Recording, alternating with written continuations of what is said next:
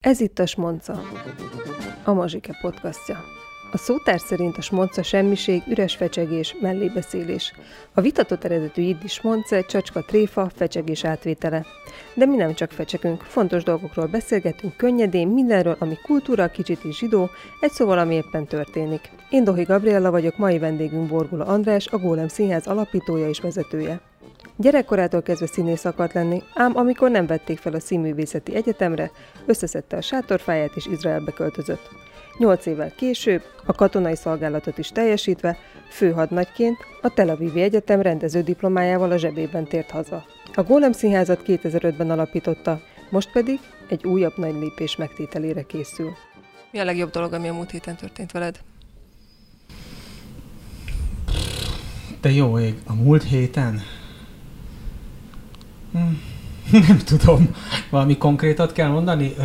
Volt egy Golem Menza nevű programunk, és az az eddigi legsikeresebb volt. Nagyon sok emberhez több mint 80, majdnem századak kaját juttatunk el, és rekord mennyiségű adomány jutott el, és ez a készítése is jó volt, meg a kiszállítás is, szóval az egész sztori nagyon jó érzés volt.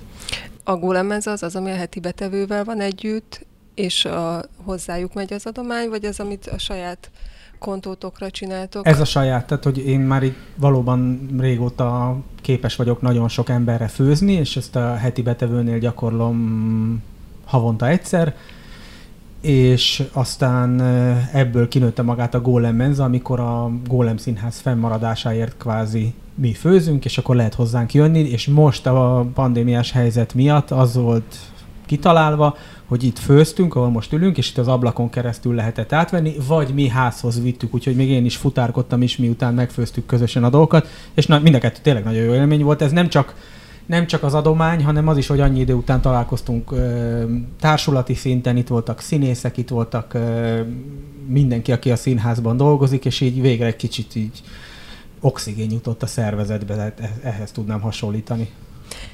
Pont azt akartam kérdezni, hogy a sok emberre főzéshez azért egyrészt kell nagy tér, meg vagy nagy edény, vagy sok edény.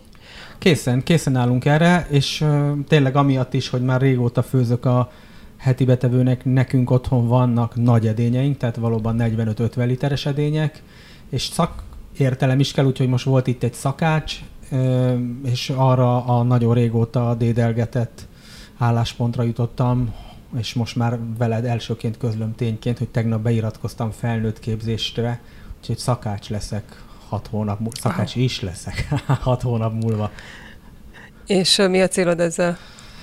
Hát gondolom ez valahol a tudatom mélyén, vagy leghátul ez egyfajta B-terv is, de az igazi nem titkolt cél az, hogy szeptember 19-én megnyíljon itt a Csányi 3-ban a Zsidó Előadó Művészeti Központ, és ott legyen egy minél felszereltebb konyha, ahol mi folytathatjuk a gólemmenzát, és ezért működik valamilyen kis büfé, bistró, kávézószerűség is, és mint minden ilyen helyre szükség van ö, szakemberre, tehát legyen ott egy szakács vagy valaki, aki ért a élel, éle, élelmezéshez. Ez a gyakorlatban úgy fog kinézni, hogy zajlik a próba folyamat, és akkor te egy adott ponton kiszaladsz megnézni a rántást? Megcsinálom, igen, a borsófőzérket. Nem, először is a kollégák között már van valaki, aki ugyanígy végzett szakács, tehát hogy művelődés szervező, de körülbelül egy évvel ezelőtt OK és képzésen nagyon hasonló módon befejezte a szakácsképzést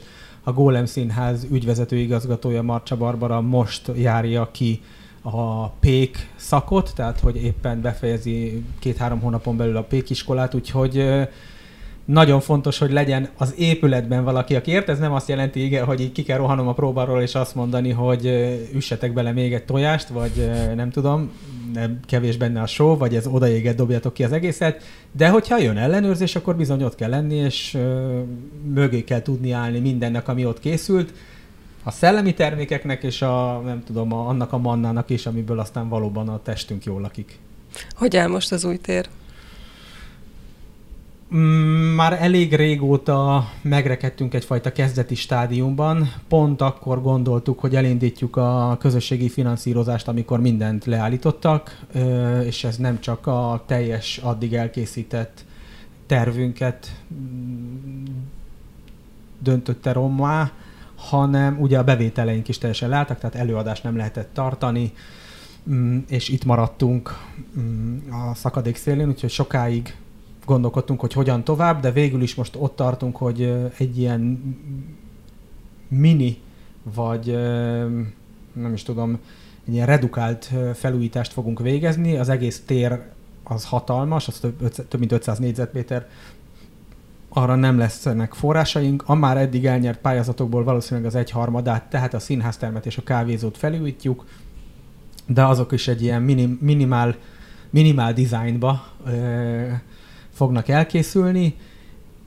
Azt kell mondanom, hogy kb. a szak, szakmunkálatok fognak kezdődni a jövő héten, tehát a víz, a villany és a csatornázás, azok mind ugye megvannak az épületben, de ki vannak kötve, mert itt már év évek óta, majdnem talán évtizedek óta azt is mondhatom, nem, nem volt bent senki. Úgyhogy ezt most előkészítjük, a kőműves munkákat is, és nagyon reméljük, hogy a nyáron tényleg eljutunk egy olyan szakaszba, hogy szeptember 19-én, ami a zsidó új év, mi is egy csodálatos új évet fogunk kezdeni.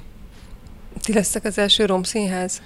Abszolút, igen, igen, simán kicsit rá is játszik erre a gólem, tehát hogy mi azt gondoljuk, hogy olyan szépek ezek a levert vakolatú falak, amiket már láttál is, hogy nagyon nem akarunk velük többet kezdeni. Tehát, hogy amúgy sem illik hozzánk, hozzám, a repertoárunkhoz, a művészeti hitvallásunkhoz az, hogy a csillogó márványon elcsúszik még a légy is, és olyan környezetben játszunk. Mi egy nagyon Mm, közösségközpontú, már-már családcentrikus színház vagyunk, és tényleg a, az adja meg az értékét nagyon sok mindennek, hogy mi magunk készítjük. A színházi térrel nagyjából ugyanez a helyzet, tehát hogy mi csiszoljuk le a falakat, és ráadásul tényleg azt gondolom, hogy jól is fog kinézni, mert szép, szép maga a tér.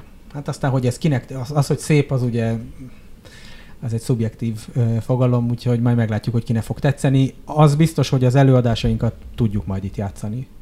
Ugye ti vagytok a, a zsidó színház. Pontosan ez mit jelent? Mitől zsidó egy színház, és egyáltalán mitől zsidó a zsidó kultúra, ha van ilyen? Tyű, ez az egymillió dolláros kérdés, tudod, a, mert ez, ez majdnem megválaszolhatatlan, olyan tényleg, mint az ilyen legyen ön is milliómosban az utolsó kérdés, de megpróbálom megválaszolni. Először is igen, Magyarországon mi vagyunk a zsidó színház, bár azért megoszlanak a vélemények abban, hogy ö, már létezett ilyen, nem létezett ilyen, létezett független alternatív formában, minek hívhatjuk az Omike akcióját 43-44-ben, és az meg aztán egyáltalán nem biztos, hogy mi maradunk az egyetlen, hiszen vannak olyan szervezetek, amely tavaly is például két milliárd forint állami támogatást kapott arra, hogy zsidó színházat indítson, úgyhogy...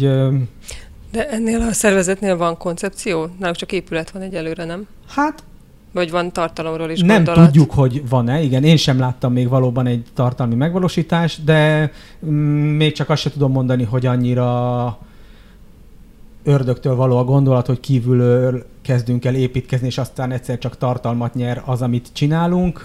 De nem, nem, én nem vagyok beavatva, nem vagyok a folyamatnak a része, tőlem biztos nem kértek tanácsot, de az elmúlt 15 évben mi voltunk az egyetlen zsidó színház, és ezért gyakorlatilag mi találtuk ki, hogy ez mit jelent. Számunkra a zsidó színház az egyértelműen egyfajta értékközösséget jelent, tehát hogy mi nem egy vallásos színház vagyunk, látod rajtam nincsenek meg mondjuk a egyetlen vallási irányzatnak sem a külső jelei, nem tudom, nincs hosszú pajeszom, nem hordok fekete kabátot, de még horgolt kipát sem, hogy így a nem tudom a reformtól a konzervatívon át egészen a neológ ortodoxig elérkezzünk. Mi azt gondoljuk, hogy attól lesz egyrészt tartalmában a zsidó színház zsidó színház, hogy olyan dolgokkal foglalkozik, úgy szemléli a világot, ahogy azt a zsidók teszik. Mi azt gondoljuk, hogy minden kisebbség egyfajta szűrőn, szemléli, szűrőn keresztül szemléli a világot, tehát hogy máshogy nyilatkozik egy párkapcsolatról valószínűleg egy roma kultúrában felnőtt ember, máshogy egy keresztény kultúrkörben, máshogy egy zsidó családban, máshogy nyilatkozik az anyjáról, hogy csak hogy még egy egyszerű példát mondjak, mondjuk egy zsidó fiú, aki abban nőtt fel, hogy az anyja könnyékig turkál a magánéletében, csupa jó indulatból, és esetleg másképp egy kicsit karótnyeltebb kultúrában felnőtt ahol ember, ahol esetleg nem beszélnek ilyen dolgokról, tehát mi hiszünk abban, hogy vannak különbségek, egyik sem jobb vagy rosszabb, szeretném ezt világosá tenni, de hogy ezek különböző látásmódok, és mi azt mutatjuk, hogy a zsidók hogyan látják a világot, a világot, ami mindenki számára ugyanolyan, tehát mi is szerelemről, családról, életről, halálról, bosszúról, barátságról beszélünk ezen a fajta szűrőn át. Ez az egyik része a zsidó színháznak, és a másik része az, hogy működésünkben is próbáljuk kitalálni, hogy számunkra mi lehet az, hogy zsidó színház. Ez egyébként nagyon érdekes lesz, hogyha mondjuk egy, egy, egy vallásos közösség állít föl egy zsidó színházat, hogy ott mondjuk sábeszkor lesz -e előadás, nők mehetnek-e színpadra, és hogyha igen, akkor mit mondhatnak, mit vehetnek föl, de ez a teher nincs rajtunk, ugye, ahogy mondtam, mi nem vagyunk vallásos közösség, mégis a működésünkben is meg kell találnunk azt a fajta zsidó identitást, ami a tartalomban már felelhető, és ezért vannak olyan programjaink például, mint a PEOT, ami azt jelenti, hogy ha valakinek nincs pénze, mert szegény, de szeretne színházba jönni, és mi hiszünk abban, hogy a színház mindenkié, akkor a sor végi négy széket elfoglalhatják szegény emberek, ami a PEOT törvényből származik, ami arról szól, hogy aratáskor a sor szélét nem aratjuk le, hanem azt ott hagyjuk a szegényeknek, vagy hogyha leesik valami a betakarításkor a szekérről, azt ott hagyjuk, mert az valószínűleg azt jelzi, hogy már nem fér föl a szekér, és az azt jelenti, hogy nekünk sok van, és akkor legyen a szegényeknek is. Tehát, hogy a működésünkben is próbáljuk ezt megtalálni, de még egyszer mondom, ezek sokkal inkább olyan kulturális vagy értékrendbeli összetevők, amik azt gondolom, hogy univerzálisak, és nem feltétlen csak és kizárólag mondjuk a zsidó közösséghez tartoznak, ott mondjuk erőteljesen megjelennek. Mm, van egy hipotézisem, de javíts ki, ha nem okay. így van, és ebből majd következik egy kérdés, hogy a te zsidóságra ébredésed, ez egy kicsit késői, tehát ezek a már-már sztereotípiák, hogy a, egy zsidó fiúnak az anyja hogyan viselkedik a fiával és annak ö, változó számú és mennyiségű párjaival, azt nem a saját tapasztalatod, hanem kvázi bepótoltad ezt a zsidóságot azzal, hogy Izraelbe költöztél zsenge ifjúkorodba. És ebből fakad a kérdés, hogy ez a fajta zsidóság mennyire azonos a közönséggel, akire potenciálisan számít számítasz? Hát ez legalább három kérdés egyszerre, de megpróbálok mind a háromra válaszolni. Egyrészt való igaz, hogy én, én jóval később tudtam meg, hogy nekem zsidó felmenőim vannak, és hogy anyukám és az anyai ágon az összes családtagom zsidó, de ez nem azt jelenti, hogy így visszatekintve nem mondhatom azt, hogy ó, hát a csomó közhely, ami érvényes, vagy gondolnak a zsidókról, az persze nálunk is felelhető volt, Szerintem évtizedekig anyukám nem volt képes megjegyezni a egyetlen barátnőmnek a nevét sem, annyira nem voltak érdekesek, most idézőjelet mutatok itt, és mindig csak az volt, hogy ez itt a fiam András, és a kis barátnője, illet bemutatva akár mentünk, hát körülbelül itt ásta alá a kapcsolatomat, meg az ő és a barátnőim kapcsolatát, mert hát senki sem akar valakinek a kis barátnője lenni, úgyhogy valóban megvoltak ezek a sztereotíp dolgok a mi családunkban is, csak nem tudtam, hogy esetleg ezek a zsidó közösségekre, vagy zsidó családokra vonatkoznak. Az már igaz, hogy nagyon röviddel azután, hogy megtudtam, hogy zsidó vagyok, én Izraelbe mentem, és az egész zsidó identitásom, meg öntudatom, az hát mondhatjuk, hogy, hogy erősen izraeli, és hogy ez azt jelenti hogy, hogy ez mennyire zsidó, azt mindenki döntse el.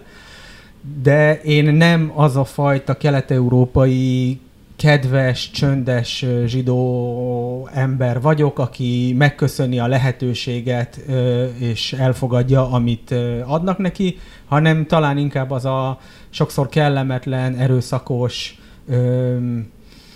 hát nem is tudom, törtető izraeli, aki, akit nem nagyon lehet lekaparni, és, és lehet, hogy sokszor azt gondolják, hogy jó, adjuk oda, amit kér, mert akkor hamarabb szabadulunk, kb. mint Ulman Monika az égigérő fűben ott uh, tudok sírni mindenféle illetékesnek a köpenyénél, ameddig nem kapom meg a gyepet a belső udvarra. Ez a, ez a második válaszom, tehát valóban egy kicsit különbözik az én zsidóságom az átlagos magyar zsidóságtól, vagy kelet-európaitól. Harmadik meg, hogy mi egyébként nem a zsidó közösségre célzunk, amikor nézőket keresünk. Tehát, hogy azért érdekes ez, a kérdésed, mert nem azt gondolom, hogy én cinkosan akarok összekacsintani a közönségemmel, és azt mondani, hogy mi egy húron pendülünk, és de menők vagyunk, ti zsidók, mi zsidók, ha-ha-ha, és mi értjük ezeket a belső poénokat, hanem mi a szélesebb közönséget szólítjuk meg, és a szélesebb közönség az nem zsidó. Tehát, hogy nekünk úgy kell zsidó színházat csinálni, hogy értsék azok is, akik egyébként életükben nem láttak zsidót, és azt se tudják, hogy most szarvuk van, vagy patájuk, vagy melyiknek van ö, ö, villás nyelve, és melyiknek van ö, három pajesza. Szóval, hogy megpróbálunk úgy zsidó színházat csinálni, hogy egyébként mindenki így próbál meg színházat csinálni, hogy a közönségbe akármilyen ember ül be, azt mindenki értse valamilyen szinten, és persze minél nagyobb a, az ismereted, minél intelligensebb vagy, minél na- tanultabb vagy, valószínűleg annál mélyebb rétegeit fogod megérteni az előadásnak. Nálunk ez ugyanígy van, én azt szeretném, hogyha senki sem menne úgy ki tőlünk előadás után, hogy hát ezt, ezt nem értettem, ez biztos, a zsidók biztos értették, én meg nem, mert ez nem a célunk egyáltalán. Megfordítva ugyanezt szerintetek a szerinted a ti darabjaitokat ugyanúgy lehet érteni Izraelben, vagy Nyugat-Európában, mint itthon? Majdnem mindegyiket igen, tehát hogy azt tudom mondani, hogy mi már azért játszottunk Bécsben is, meg játszottunk Varsóban is, és játszottunk Tel Avivban is, és mindenhol uh, sikere volt az előadásainknak.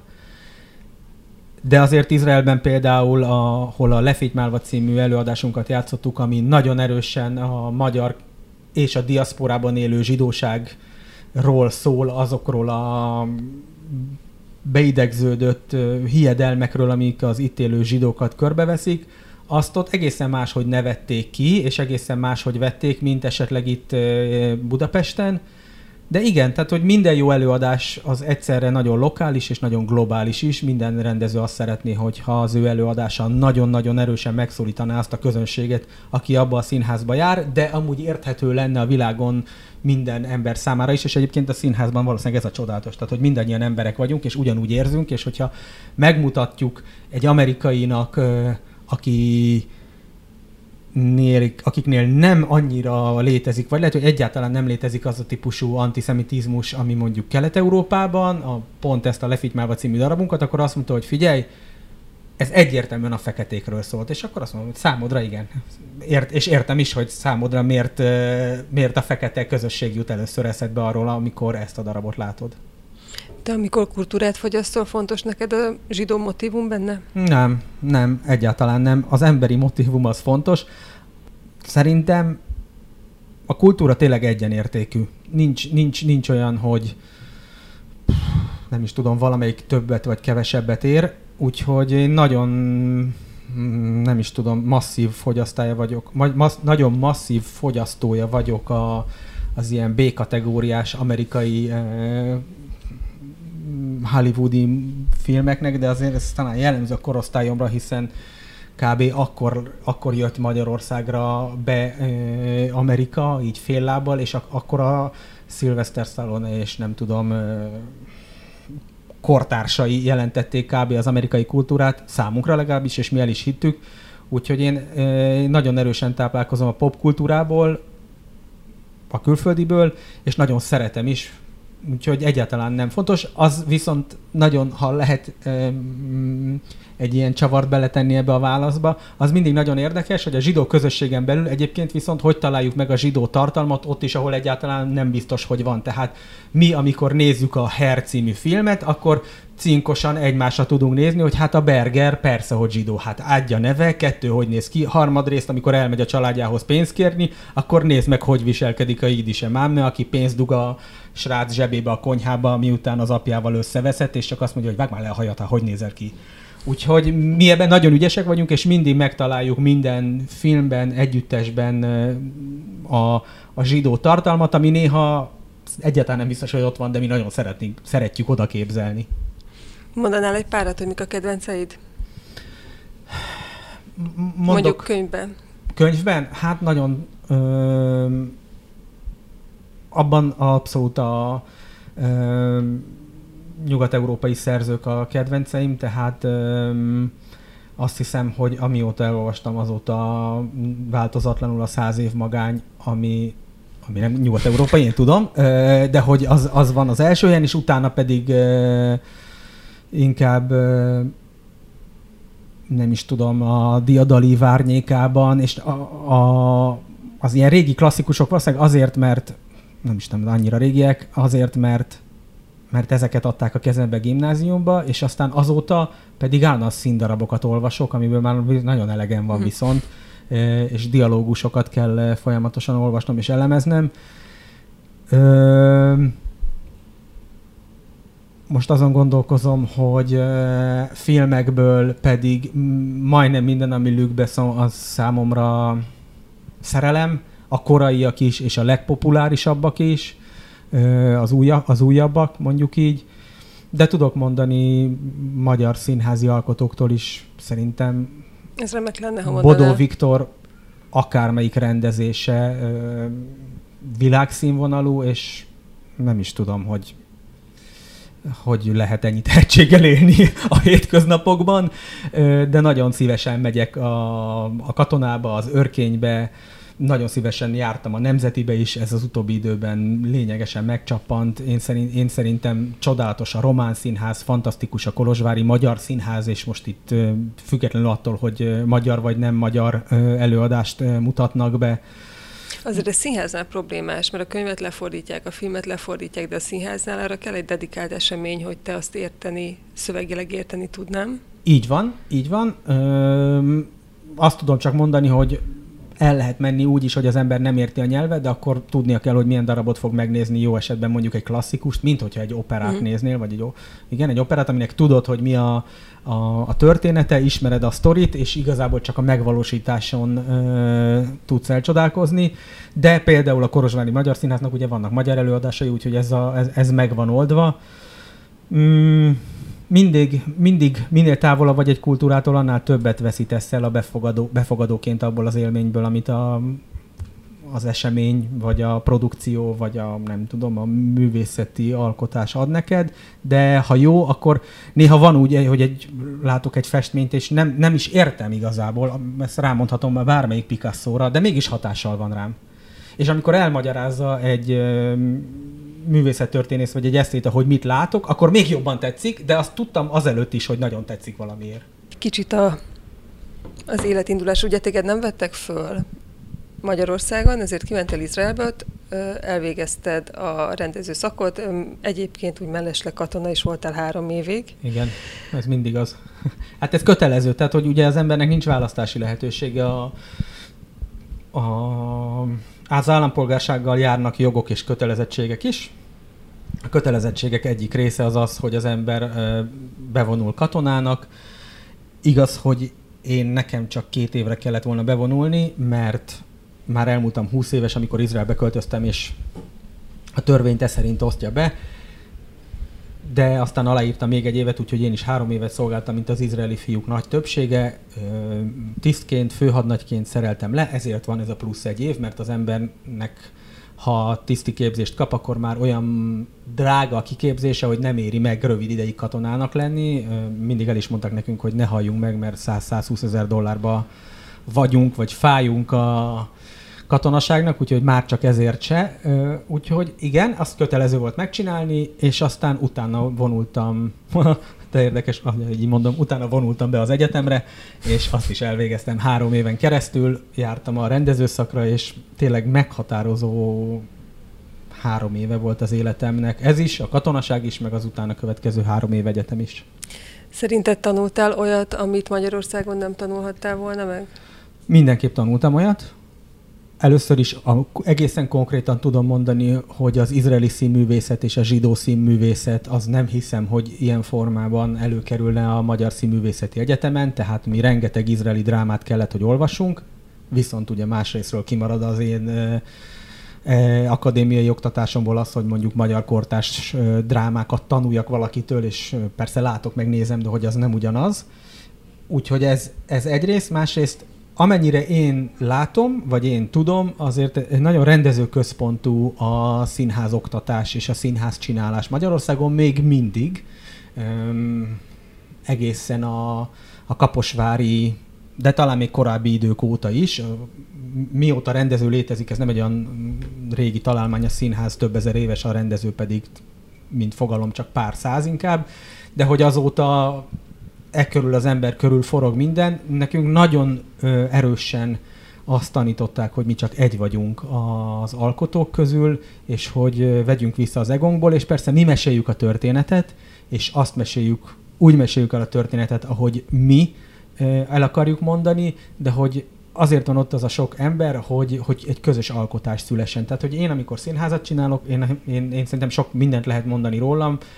Az egyik például az, hogy ez nem egy rendezői színház. És ez most, hogy jó vagy rossz, azt majd eldönti De ez a közönség. pontosan?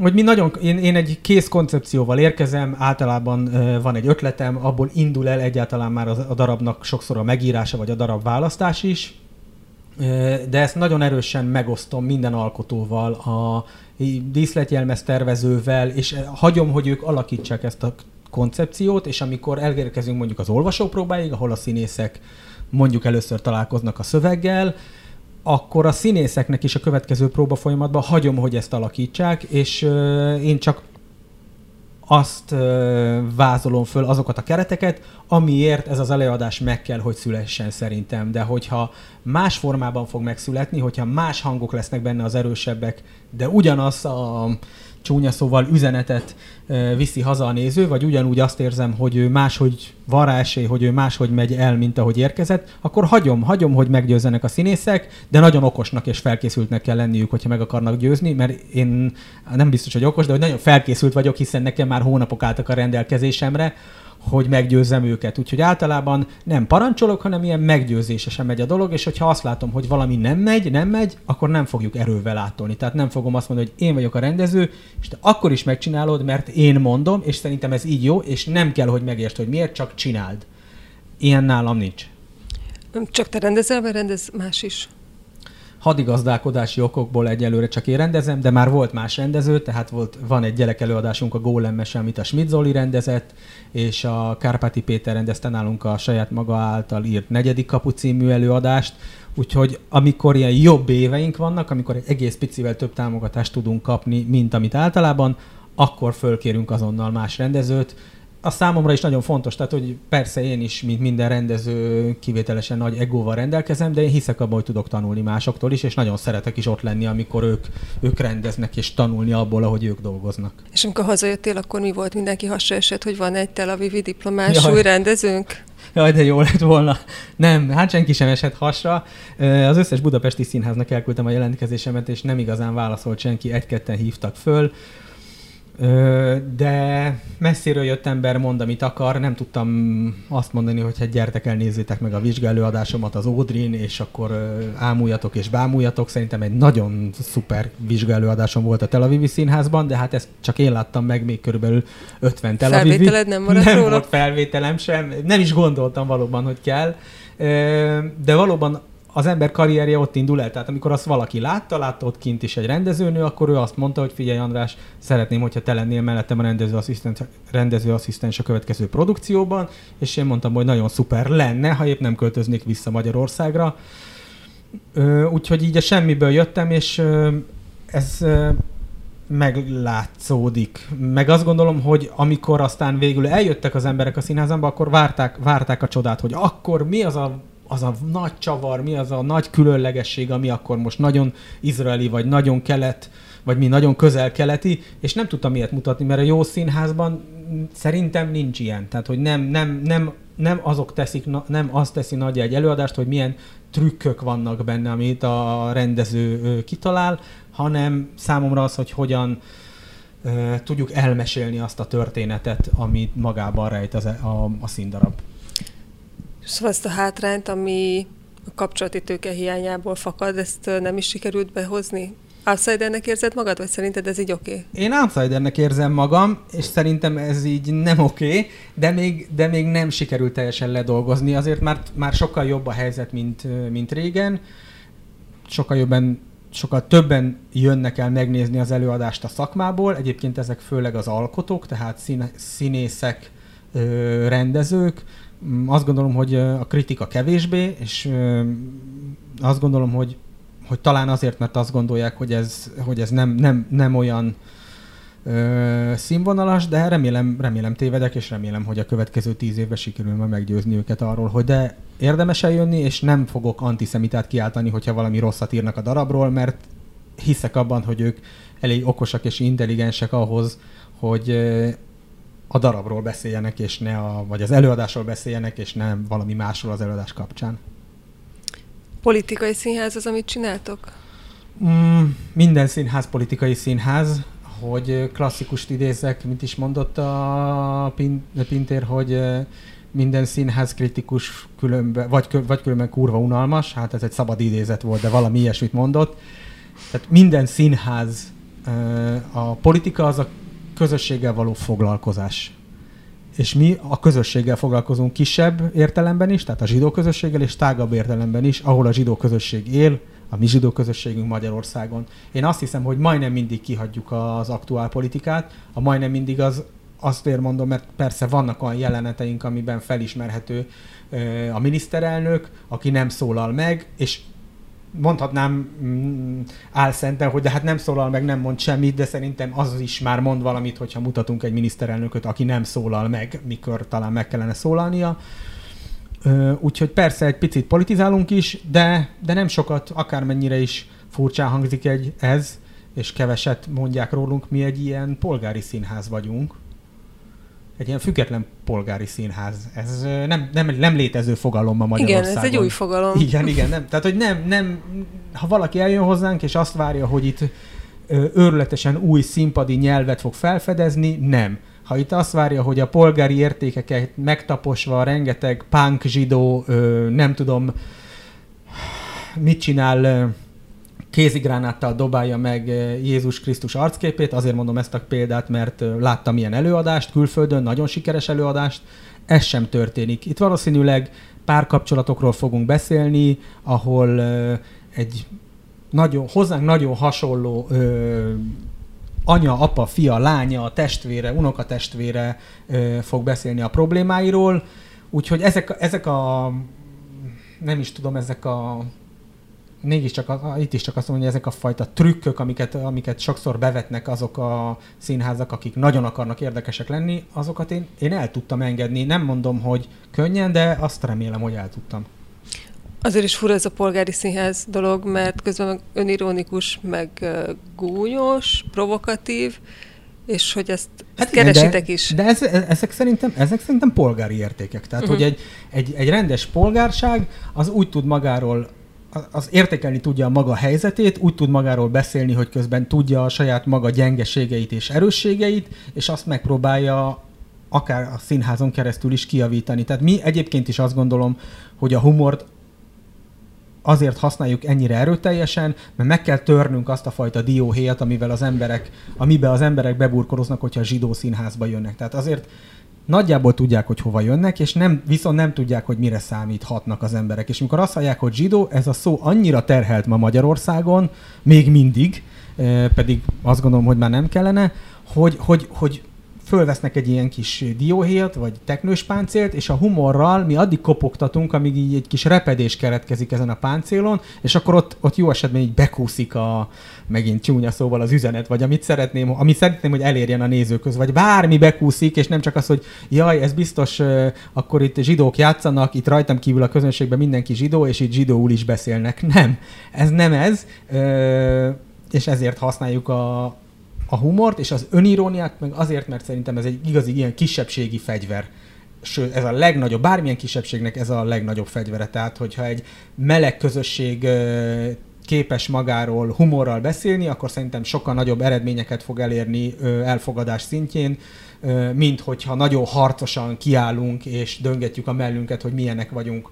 Mind a kettőnek megvan a helye, de azt gondolom, hogy eszközként a, az önirónia, főleg akkor, hogyha utána aztán kritikusan fogunk beszélni a többségi társadalomról is, az nagyon fontos, hogy először azt mondják Izraelbe, hogyha valakire mutogatsz, ezt most így csinálom neked, akkor nézd, hogy közben három ujjal magadra mutogatsz. Egyel meg föl. Igen, egyel meg föl. Tehát, hogy így, hogy így akkor nézzük meg mind a, mind, a, mind a három oldalt. Úgyhogy először egy kicsit nevetünk magunkon, és mikor már így cinkosan a közönséggel együtt kinevettük a zsidókat, mert viccesek vagyunk amúgy, akkor utána kinevethetjük a jó Istent odafönn, meg kinevethetünk téged is, kedves közönség, aki a többségi társadalomhoz tartozol, és néha teljes hülyeségekben hiszel. Nem is tudom, hogy van-e más kisebbségi színház. Egyszer láttam a Róma és Júliát, úgyhogy a fele jelnyelven volt, nem tudom, hogy ez számít-e. Szerintem, hát attól függ, hogy hogy ez hivatalosan annak van nem minősítve, de létezik, tehát ugye Magyarországon a kisebbségek azokat nemzetiségi színházaknak hívják. Nekünk az a szerencsétlenségünk, hogy idézőjelben mondom, hogy mi vallás, a zsidóság vallásként van deklarálva Magyarországon. De kifejezetten nem nemzeti kisebbségre gondoltam. Hanem... Mondjuk, ami egyáltalán nem igaz, mert a cigány színházra gondoltam először, hogy az, az viszont és az nincs. Volt. Hát a Maladipe az talán így indult Aha. valamikor, és aztán lehet, hogy az utóbbi időben átalakult, de annyira igaz, amit mondasz, tehát, hogy Magyarországon Mondjuk nincs meleg színház, nincs vagy meleg siket színház. színház. Így van. Én nekem erre is van egy Vegán ötlet. színház. az mondjuk érdekes lenne vegán színház, de, de szerintem ennek mind lenne létjogosultsága, de Magyarországon nincs ennek történelmi hagyománya, ugyanis azt gondolták az itt élő művészek bármelyik adott pillanatban, hogy hogy én elég, hogyha művész vagyok, és mit tudom én, a Katona József Színházban, hogyha van nekünk egy másságát fölvállaló rendező, nő, akkor majd ő fogja csinálni azokat, az előadásokat, amik a, a, amiben leszbikus karakterek vannak. Hm, hát szerintem ez egy ilyen 19. századi felfogás, és ezt azért merem mondani, mert közben nagy tisztelője vagyok a Máté Gábornak is, és az egész Katona József Színháznak, szóval szerintem de hogy a magyar, magyar közösségben, a magyar művészi közösségben az van, hogy nekem nem kell egy tematikához csatlakoznom, hiszen én művész vagyok, pedig nagyon fontos lenne, hogy az állam kifejezetten támogasson tematikus színházakat, ahogy mondod, cigány színház, legyen cigány színház, legyen meleg színház, legyen zsidó színház, ugyanúgy, ahogy van egyébként horvát, szerb színház ma Magyarországon. Hogy áll a kémregényed? Nagyon rosszul. Nagyon, nagyon lelkesen kezdtem bele, és, és így nagyon, nagyon jól lejegyeztem, hogy mi lesz a történet. Azt lehet tudni, hogy mi lesz a történet? Hát így pár szóban elmondhatom, hogy arról fog szólni, hogy a Budapesten élő független színház rendező régi katonai múltjából hogyan másznak elő mindenféle régi elfelejtett csontvázak, és hogyan lép vele kapcsolatba az izraeli titkos szolgálat, hogy végezzen el az itt vendégeskedő egyiptomi színházi egyiptomi nemzeti színházban dolgozókkal együtt egyfajta küldetést, úgyhogy így a fikciós és a nem fikciós elemeket keverve nagyon izgalmas kis történet bontakozik ki a végére, ami egy múltban elrontott katonai akcióból adódik. A fejemben nagyon jól áll, de a valóságban nagyon-nagyon, nagyon, szóval ez sokkal nehezebb írni, mint ahogy az ember gondolná. Az az igazság, és ezt ugyan most már beismerem, de nagyon erőltetem magam, hogy ez folytatódjon. És mi a módszered, mi a munkamódszered? Hát amikor már nagyon nem tudok kitalálni semmilyen kibúvott, hogy most akkor még elmosogatok, meg, meg meg kimegyek a kutyához. Milyen meg jó lenne a mapparendszert is most rendbe rakni. Igen, akkor nem, az a, az a munkamódszerem, hogy megkérdezi otthon a párom, hogy na, hogy állsz, és akkor elszégyellem magam, és előveszem, és akkor, hogy nehogy azt mondjam, hogy mi mindig az ötödik oldalon tartok, gyorsan írok még, nem tudom, ötöt. És hány oldalnál tartasz? Hát Hat. Hát nem, de, de nem nagyon tartok, sajnos. Mindig megtalálom mindenféle más feladatot, pedig nagyon szeretném. Szóval ez is a katonaságra épül. Én csak arról tudok mesélni, amit átéltem, igen. Tehát, hogy nem adhatok más, csak mi lényegem, hogy madácsot idézem. Mm, de azért, tehát, hogy ez nem csak arra épül. Tehát, hogyha valaki ebből azt fogja gondolni, hogy én egy beépített Mossad ügynök vagyok, akkor az téved, mert nem vagyok az. Mm. Igen, a katona sztori, meg a sztoriznak a katonatársak, az egy olyan műfaj, amit az én generációm az nem, nem ismer. Ez egyébként így helyes, tehát hogy, hogy, hogyha nem Izraelben éltem volna, hanem Magyarországon, és pont abban az időben, amikor én katona voltam, még volt csomó gimnázium osztálytársam, aki bevonult, és egy, a másik fele pedig így próbálta megúszni, és aztán egyszer csak nem tudom, mikor szűn meg pont a sorkatonai szolgálat Magyarországon, de hogy én addig halogattam, és addig ö, csaltam mindenfélét, amíg egyszer csak már Magyarországon nem volt kötelező. Tehát, hogy én is nem tartom jó ötletnek azt, hogy ez fiatal emberek ö, teljesen értelmetlenül mm, halálos fegyverekkel foglalkozzanak nap, mint nap, és olyan nem gondolom egyébként, hogy a magyar katonaság egy olyan érték közösség volt, ahol csupa jó dolgot tanultak. Az izraeli sem feltétlen az, tehát egy csomó nagyon nehéz ö, dolgon kell ö, keresztül menni, viszont sosem mondjuk olyan nem volt, mint, ami a két, mint amit a két bátyám mesélt nekem, hogy így vagy úgy szivatták őket a mhm. katonaságban. Uh-huh. Nálunk ilyen nem volt, csomó minden nehéz élményünk volt, akár éles bevetéssel kapcsolatban, akár a kiképzésen, de mindig úgy látjuk, hogy ennek van értelme, tehát hogy mi valóban védünk egy országot, egy közösséget, és nem csak készülünk valamiféle háborúra a jövőben. Mm, és, és mindent megszépít az idő. Tehát voltak nagyon nehéz pillanatok, amikor azt gondoltam, hogy ez, ez, ez teljesen értelmetlen, és hát az már 2000-ben szereltem le, hát az 20 éve volt. Benne van a pakliban, hogy visszahívhatnak, mint tisztelt egy esetleges komolyabb háborúnál? Persze. Ugye az izraeli hadsereg ütőképesebb, hát talán ez így túlzás mondani, de hogy az, az ütőképességét azok a tartalékban lévő már nem katonák, hanem kvázi civilek adják. Ez több százezer ember is akár, akik minden évben visszajárnak és kvázi frissen tartják a kiképzésüket. Ez alól én föl vagyok mentve, mert külföldön élek, viszont van egy olyan kis speciális tudásom a Golán fensíkkal kapcsolatban, egy olyan terepismeretem, ami az én feladatom miatt nagyon fontos volt, ami valószínűleg, hogyha ilyen nyílt háború lenne Szíriával, akkor ö, vissza kéne menni és használni azt a kis tudást, ami nekem még ott van a fejemben. Jó mélyre kellene ásni, de azt azért az nagyon keményen ott belevésik azokba a kőtáblákba, ami az ember fejében van, hogy ne felejts el. Úgyhogy ha mondjuk fölmennék oda, ahova föl kellett mennem, akkor tudnám, hogy hova kell jobbra meg balra fordulnom, hogy elérjek ahhoz a pontra, ahonnan ellátni oda, ahol érdekes dolgok fognak történni, ha egyszer uh-huh. nyílt háború lesz, vagy a Golán fensik frontvonalá válik. Ezért erre volt esély mostanában, nem az elmúlt években? Volt esély, bár így félig, meddig vagy bot csinált a katonai szakértőként azt kell, hogy mondjam, hogy ennél lényegesen kisebb volt az esély, mint sokan gondolták. Tehát, hogy arra nem nagyon volt esély, hogy, hogy Szíria frontális támadást indít Izrael ellen, hiszen saját belső polgárháború is helyzetével volt elfoglalva, és minden katonai elemző, aki egy ilyen lehetőségről viszont beszél, hogy ott akármelyik oldal megindul, akár az izraeliek, akár a, akár a szíriaiak a másik ország ellen, ott súlyos, súlyos, súlyos katonai veszteségekre kell uh, számítani, ugyanis annyira ki van már találva, hogy ott hogyan kell védekezni, hogy, hogy ezáltal talán igazából sohasem senki nem fogott támadni. Katonsággal kapcsolatban van még egy olyan dolog, amit igazából azt hiszem, hogy van egy aspektus, amiről nem szoktak beszélni, azért, mert nem illik megkérdezni, hogy, hogy, hogy végül is ez egy ilyen absztrakt dolog, amikor uh-huh. beszélünk róla hogy, hogy meg kell védeni, és kemény dolog, és bátrak vagyunk, de hogy, hogy a végtermék az tulajdonképpen mégiscsak az, hogy emberek meghalnak. Igen. És hogy erre így lelkileg, erkölcsileg, mentálisan van-e, van-e receptje magának a hadseregnek, vagy egyéni szinten? Hát azt hiszem, hogy az izraeli hadseregnek van. Tehát, hogy a felkészítés nagy része az az, hogy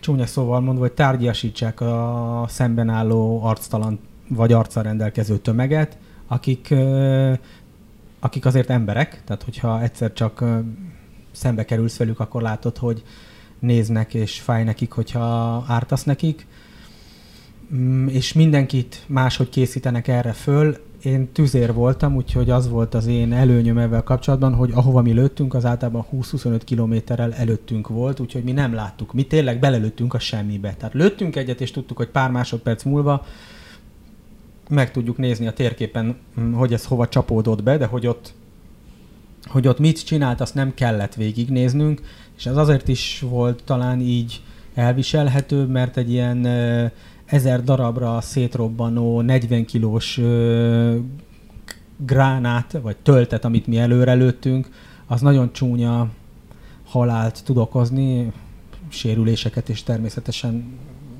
rombolást, de azért megnéztük mi is. Pontosan azért megmutatták nekünk, hogy mielőtt elkezdenénk megőrülni, és nagyon, nagyon nem is tudom, ott a sheriffet játszani, ezért tudjuk, hogy mire, mire képes a mi fegyverünk.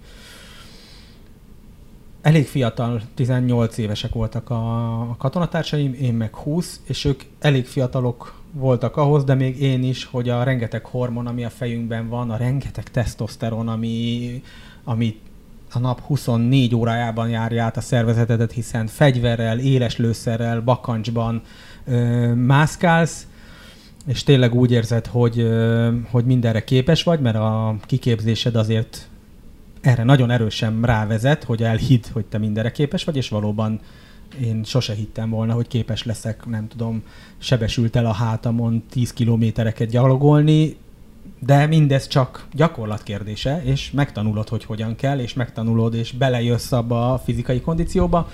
Szóval, hogy van egy ilyen felkészítés, és aztán utána meg kell találnod, szerintem egyénileg, miután leszerelsz magadnak, hogy a, a te békédet, ilyen nagyon közhelyesen szólva, hogy mit gondolsz, hogy amit csináltál, az megérte, és hogyha nem, akkor vajon megbánod-e? Vagy, vagy sem, vagy büszke vagy rá. Én, én azt gondolom, hogy én, én nekem ezt a részét az életemnek sikerült egész jól feldolgoznom. És melyik felé hajlasz a skálán a mert a megbánás az azért fura, mert lényegében választásod nincs. Igen, igen. Nagyban nincs választásod, de kicsiben van. Tehát, hogy én nagyon sokat szolgáltam olyan útlezárásnál, és nagyon sokat nevettem a palesztin közösséggel azon, hogy úgy szólítottam őket, hogy uraim, kérem, mindenki legyenek olyan kedvesek, és mutassák meg a papírjaikat. Közben fegyver szegeződött rájuk, de nem én szegeztem rá, hanem a katonatársam, és én, akik vizsgáltam őket, abszolút emberként bántam velük, mint hogyha egy, nem is tudom, becsekkolásnál a repülőtéren lennénk, és ez egy picit szórakoztató is volt, vicces, elvette az élét a rengete, a, a, ennek a nagyon nehéz helyzetnek, ez napi 6000 ember volt hónapokon keresztül, szóval, hogy kellett hozzá erő és kitartás, de ők is azt érezték, hogy valaki nem kigunyolja őket, hanem emberként bánik velük, és meg lehetett szólalni, és lehetett beszélgetni, és én meg azt bíz, abban bíztam, hogy ha kiépül köztünk valamiféle kapcsolat, akkor talán ők is nehezebben bántanak minket, hogyha eljön a pillanat. Szóval, hogy kicsi választások vannak, ahogy a kérdésedre választások, kicsi kicsi döntési lehetőségek vannak. Természetesen nem lehet azt mondani, hogy itt bárki átmehet, nem nézek át, nem nézem át a kocsit, nem nézem át a felszereléseteket, a ruháitokat, nem motozlak meg titeket, de az, hogy hogyan bánok velük, az egy kicsi dolog, mégis néha ég és föld.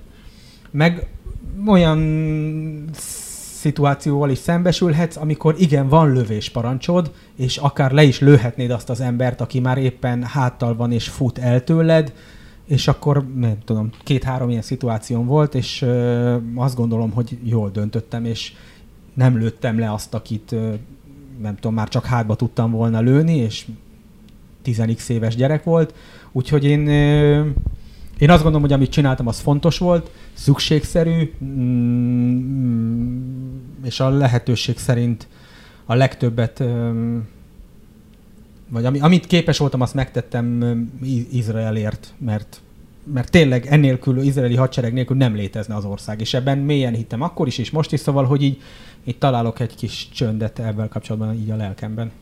Is annak a filmnek a címe Tel Avivban minden megtörténhet? Igen, ahol a de mit szólsz, mit szólsz ez a film? Filmhez? Hát egy kicsit azért ott a valóság el van túlozva, de, de nagyon jól szórakoztam, amikor láttam, és azért vannak benne abszolút olyan elemek, amik, amik megegyeznek a valósággal. Például a sorozatok iránti mély szenvedély mindkét oldalon, meg a televízió iránti mély szenvedély. Nem hiszem, hogy egy izraeli tiszt úgy viselkedne, mint abban az átjáróban. Nem alakulhat ki tehát, hogy ezekben az átjárókban nem ugyanazok az emberek fordulnak, meg de. nem alakulhat ki viszony? De, de kialakulhat viszony. Hát ott azért kicsit többről is van szó, mert ö, mm, nézze meg mindenki a filmet. Nézze meg mindenki, de nem akarjuk elszpoilerezni. De, de abszolút, igen. abszolút kialakulhat viszony, tehát még olyan is, hogy meghívnak utána a, a, a házukba, hogy egyél náluk humuszt, és, és még akár komoly barátságok is, de nagyon-nagyon ritka, mert hát hogy az egyik, az egyik egy megszálló, a másik pedig egy megszállt, és hogy hol az igazság, az biztos nem mi fogjuk most eldönteni, vagy hogy mi szükségszerű, de nagyon sokszor azok az emberek mind a két oldalon azt szeretnék, hogyha béke lenne, és hogy a politikusok a fejük fölött miről döntenek, arról ők nem tehetnek. És most uh, milyen viszonyod Izraelhez elképzelhető, hogy egyszer lesz egy újabb életfázis, amikor ott újra kezd el harmadszor? Hát nem tudom, azért én nekem itt most már családom van, és egy egész jól bejáratott kis európai életstílusom, és most már sokkal nehezebben mondanék le a tavaszról, meg az őszről, ami egyáltalán nincs Izraelben, tehát csak nyár van, és meleg, és forróság, legalábbis Tel Avivban, és füllet meleg, és aztán egy pici-pici tél. Szóval nagyon nehezen mondanék le erről a kis európai zugomról, amiben berendezkedtem, de a szerelem az abszolút él. Tehát, hogy én olyan mélyen szerelmes vagyok uh, Izraelbe, az országba, ahogy, ahogy csak lehet, és hogy minden erőmmel azon leszek, hogy szolgáljam és segítsem tényleg az ügyet, Izraelt. Ez néha abban nyilvánul meg, hogy, uh, hogy olyan megjegyzéseket teszek az Izraelben regnáló kormányra, amik nagyon kritikusak, de ez is csupán csak szeretetből fakad. Ezt, ha valaki zsidó, akkor biztos vagyok benne, hogy megérti, és otthonról is tud példákat mondani. Nagyon sokan, amikor kimondják azt a szót, hogy zsidó, azt egy kicsit lehalkulnak. Te mit érzel ilyenkor, amikor ilyet hallasz? Kérdezem ezt azért, mert te mintha mindig hangosabban mondanád Igen. egy kicsit. Nevetek, és az előadásainkban is sokat nevetünk ezen. Tényleg ez egy terhelt szóna, és az emberek sokszor nem is tudják. Most például szervezünk egy, nem is tudják, hogy mi van nem mögött. Az emberek sokszor nem is tudják, hogy mi minden tartozik abba a abba a szóba, hogy zsidó, és én meg nagyon élvezem, hogyha erről mesélhetek, mert egy picit több a tudásom, mint az átlagnak, és természetesen sokkal kevesebb, mint mondjuk azoknak, akik vallásos zsidóként élik a mindennapjaikat. De szerintem ez egy nagyon mulatságos dolog, mulatságos dolog is lehet, hogyha használjuk a színházban ezt, amit mondasz, hogy az emberek lehalkítják. A Lefitymálva című előadásunkban egész jelenetek szólnak arról, hogy még 40 méterrel a föld alatt is az egyik szereplő lehalkítja a hangját, amikor azt mondja, hogy zsidó. Hogy hangolod össze egyébként a magánéletedet a munkával? Azért is nagyon jó kérdés, mert valószínűleg ez lehetetlen lenne, és eleinte lehetetlennek is bizonyult több kapcsolatom, azt gondolom, hogy egy csomó más ok miatt is, de azért is ment tönkre, mert, mert állandóan ben voltam a színházban, és áll, itt, itt éltem, ettem, aludtam, működtem, és semmi energiám nem maradt az otthonra, ami egyáltalán nem helyes, de fiatal voltam és bohó, és kellett a pénz, ezt idézőjelben mondom persze, úgyhogy a megoldás az lett, hogy a jelenlegi élettársam az a Gólem Színháznak az ügyvezető igazgatója, tehát hogy együtt dolgozunk minden nap, és egy csomó problémánk közös, egy csomó, nem is tudom, harcot együtt kell, hogy megvívjunk, és ezért ez a része egy kicsit könnyebb, de hogy hogy nem kötelező, nem tudom, egy színésznek egy színésznőt venni feleségül, viszont azt gondolom, hogy mindenképp az előnyére válik egy párkapcsolatnak, hogyha valaki megérti a másiknak a nehézségeit, hogyha tudja, hogy az ő munkája azzal jár, hogy nem tudom, orvos és embereket veszít el, és a mentős és feszített idegrendszerben dolgozik nap mint nap, vagy rendőr, és erőszakos emberekkel foglalkozik nap mint nap, és ezek a dolgok nem érnek úgy véget, mint egy irodai munka, de még egy irodai munka sem úgy ér véget, hogy négykor bezárom és hazamegyek, és mindent elfelejtek, azok nagyon kivételes esetek, mert a problémákat, a jó és ö, rossz élményeket hazahozom, úgyhogy így, így, így tudom megoldani, hogy kvázi így közösen éljük az életünket. Ez volt már a Smonca Borgul Andrással. Ahhoz, hogy az őszi ünnepeket a gólem saját játszóhelyén tölthesse, szükség van a közönség támogatására. Ennek módjairól a honlapjukról lehet tájékozódni. Jó magam a havi 1000 forint átutalását választottam, már csak azért is, mert a Héber 1000 szó jelentése segítség. Kár lett volna ezt a poént kihagyni.